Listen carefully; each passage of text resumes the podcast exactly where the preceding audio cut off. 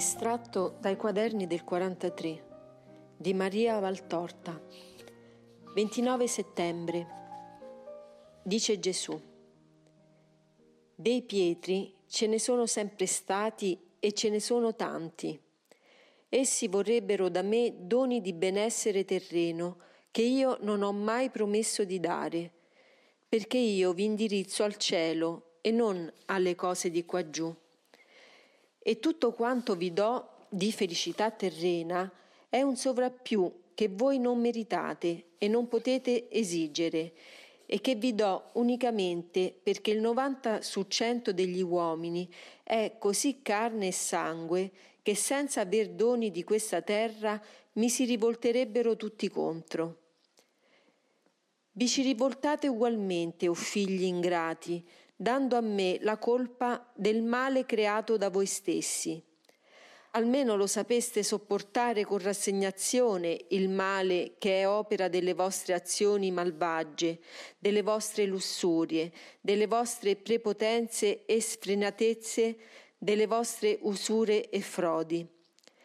Se sapeste sopportarlo dicendo «ce lo siamo meritato», esso male vi si muterebbe in bene, perché Dio avrebbe pietà della vostra irriflessione.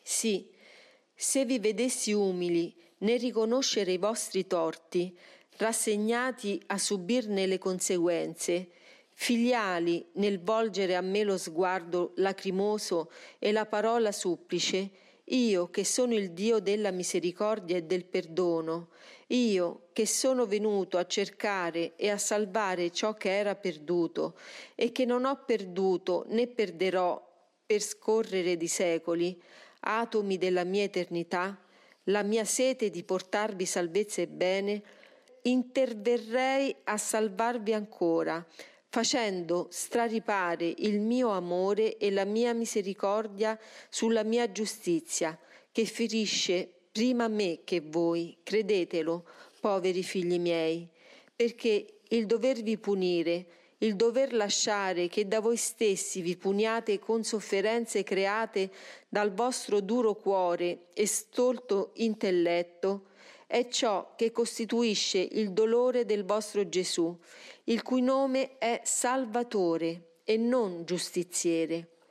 Di Gesù che pur di salvarvi ha operato col Padre e lo Spirito quel miracolo di indescrivibile, immisurabile amore, quel miracolo che ha fatto restare immoti di riverente stupore i cieli, che ha fatto tremare d'ira gli abissi infernali ed arrestare per un'ora la corsa degli astri e le leggi dell'universo, quel miracolo che è stato lo staccarsi della seconda persona dalla Divina Trinità per scendere, luce eterna, cuore di Dio, a divenire cuore di uomo nel seno di una vergine e luce agli uomini che avevano spento in loro la luce. Questi numerosi e novelli Pietri, e mai come ora il mondo ne è pieno, quando vedono che io non do loro quello che la loro umanità desidera, giungono a credere che io non sono quello che dico di essere, ossia il potente, e davanti a questa mia creduta impotenza giudicano che non vale la pena seguire me e mi rinnegano, proprio come Pietro in quell'ora in cui le apparenze erano contro di me. Eppure, poveri figli miei, sono proprio le ore in cui umanamente sembra che io sia assente, quelle in cui io sono curvo sui miei figli e lavoro per essi.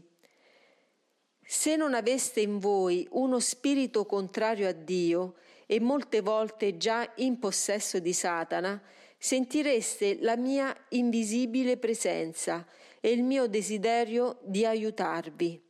Ma voi mi fuggite, voi preferite darvi all'amico di un'ora, che seduce la vostra carne con soddisfazioni dolci solo alla superficie, ma poi attossicanti nel profondo e dannose come un veleno mortale. Voi preferite darvi mani e piedi legati al nemico in agguato. Rinnegate non solo me, vostro Dio, ma la vostra dignità di uomini, la vostra intelligenza, che vi fa somiglianti a Dio sopra tutti gli animali creati dal Padre, unici, capaci di pensare e agire non con l'istinto rudimentale dei bruti, ma con un fulgore di intelletto che vi alza a sfere molto prossime a noi. Oh, questo sì che vi fa a noi somiglianti, e non la conoscenza del male. Ma voi ascoltate sempre il sibilo del serpente e volete conoscere anche il male per essere simili a Dio. Oh stolti, stolti, stolti! Dio nella sua perfetta essenza può conoscere il male, perché il male non ha potere su Dio. Ma voi no. Voi non siete perfetti e il male non vi lascia indifferenti quando lo volete investigare, conoscere e assaggiare. L'aver masticato di quell'esperienza portò la condanna dell'uomo al lavoro, della donna alla maternità dolorosa, della razza al dolore e alla morte. Ma voi, non ancora persuasi, sempre volete quel cibo d'inferno e sempre più esso si evolve in voi in opere maledette che aumentano dolore e morte, fatiche, fame ed ogni castigo su questa terra ed oltre. Perché, ripeto, del male che create mi accusate fattore e mi maledite per ciò di cui sono innocente. Uscite da Dio con ira, figli accecati dal vostro malanimo, e cadete nello stagno di Satana. Siete nello stagno sino al collo e non volete afferrarvi alla fede, gomena spirituale gettata a voi, naufraghi dalla bontà eterna. Se aveste quella fede vera, quale io vi dissi dovevate avere, nessuna prova contraria potrebbe farvela perdere e vincereste gli eventi avversi, perché forzereste le porte della misericordia, così poco chiuse e che non chiedono che di essere aperte, e barrichereste quelle della giustizia, aperte a punire i vostri delitti e che, per l'amore infinito che abbiamo per voi, desideriamo chiudere. Come dovete fare coi miei rinnegatori? Quello che io feci per Pietro, piangere e pregare per ricondurli a me. Non sta a voi scegliervi un posto in cielo. L'ho detto a Giacomo e a Giovanni e lo dico a voi pure. Ma fate con le vostre opere di meritarvene uno nel mio cielo. E sapete quali sono le opere da compiersi per meritarlo. Non avete che da guardare il vostro Gesù per sapere come dovete agire. Carità, carità, carità soprattutto. Vedere in tutti me, vostro Dio, servire i fratelli come io vi ho serviti sino all'olocausto della mia vita per strappare anime a Satana. Anime, ho detto. Con questo non intendo che dobbiamo non avere carità anche per i corpi dei vostri fratelli.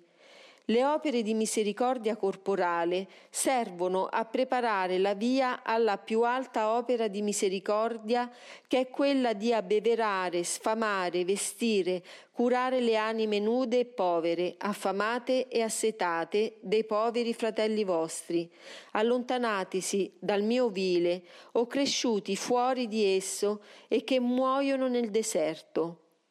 Sta a voi cristiani e soprattutto a voi, mie amorose, benedette, dilettissime vittime, fiori vivi che esalate il vostro spirito di fiore tutto per me e che vivrete rose eterne in cielo. Sta a voi, miei veri amici, ricondurmi gli erranti senza giudicare se meritano d'esser degni del cielo. Non sta a voi giudicare del premio o del castigo. Io solo sono giudice. A voi spetta solo di ricondurre con le mie stesse armi, preghiera e sacrificio, e poi, per ultima la parola, i prodighi alla casa del Padre, per poter fare giubilare il cuore di Dio ed empire di gaudio i cieli per un nuovo peccatore che si converte. Lascia le tenebre e ritorna alla luce, alla verità, all'amore. 30 settembre. Dice Gesù: è questo il segno che differenzia i veri dai falsi miei discepoli. Il vero discepolo non ambisce a essere conosciuto come da più degli altri. Umile come il suo maestro e come la mamma mia dolcissima, vela con ogni cura le sue potenze soprannaturali sotto una veste di vita comune. Sofferenza è per esso il vedere scoperta la sua vera natura, e se fosse possibile ottenerlo, vorrebbe che nessuno se ne accorgesse e soprattutto ne parlasse. Il falso discepolo, all'incontrario, si autoeleva, si autocelebra e attira l'attenzione di tutti sui suoi atti e su se stesso, gli uni e l'altro ugualmente ipocriti. Con falsa umiltà si destreggia in modo da obbligare gli altri a vederlo nella luce che a lui piace, ossia in una luce di santità che è invece duplice peccato di menzogna e di superbia. Ma figlia mia, come un fiore di carta differisce da un fiore vero, così il falso discepolo differisce dal vero discepolo. Può ingannare chi guarda superficialmente, ma non inganna chi si avvicina ad esso con attenzione. Inoltre, sappilo, su chi è un altro piccolo me, tanto vive in me e opera per me, sta un segno che le anime avvertono. Le anime, ho detto. È inutile rammaricarsi che gli altri se ne accorgano. L'anima posseduta da Dio esala un profumo e una luce che sono di Dio vivente in lei. E tu sai che profumo e luce sfuggono ad ogni serrame quando sono intensi. E quale luce e profumo saranno più intensi di quelli di Dio? Ora, se una vista e un olfatto umani, ossia limitati, riescono a percepire luce e profumi, anche se ben serrati, vuoi tu che l'anima, la cui sensibilità non è umana ma spirituale, non percepisca l'odore di Dio e la luce di Dio vivente in un cuore? Te l'ho già detto altre volte che voi, miei prediletti, siete luce e profumo nel mondo e imbalsamate di me i fratelli, e ad essi trasmettete la mia luce che è in voi. E allora perché te ne stupisci? Lascia che il mondo dica, che il mondo buono e anche il meno buono dica: tu sei una figlia di Dio. Serve anche questo per condurre a me.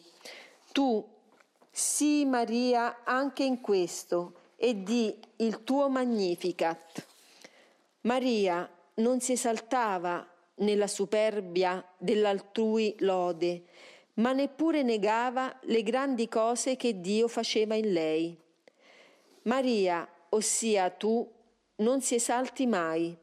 Come un fiore sotto al sole, lasci che altri vedano come il sole l'abbraccia e umilmente dica: sono bella per grazia tua, e caritatevolmente doni a tutti la gioia che Dio mette in lei con la sua carezza di luce e col suo profumo di verità, e faccia tutto ciò imitando il silenzio mio e di Maria.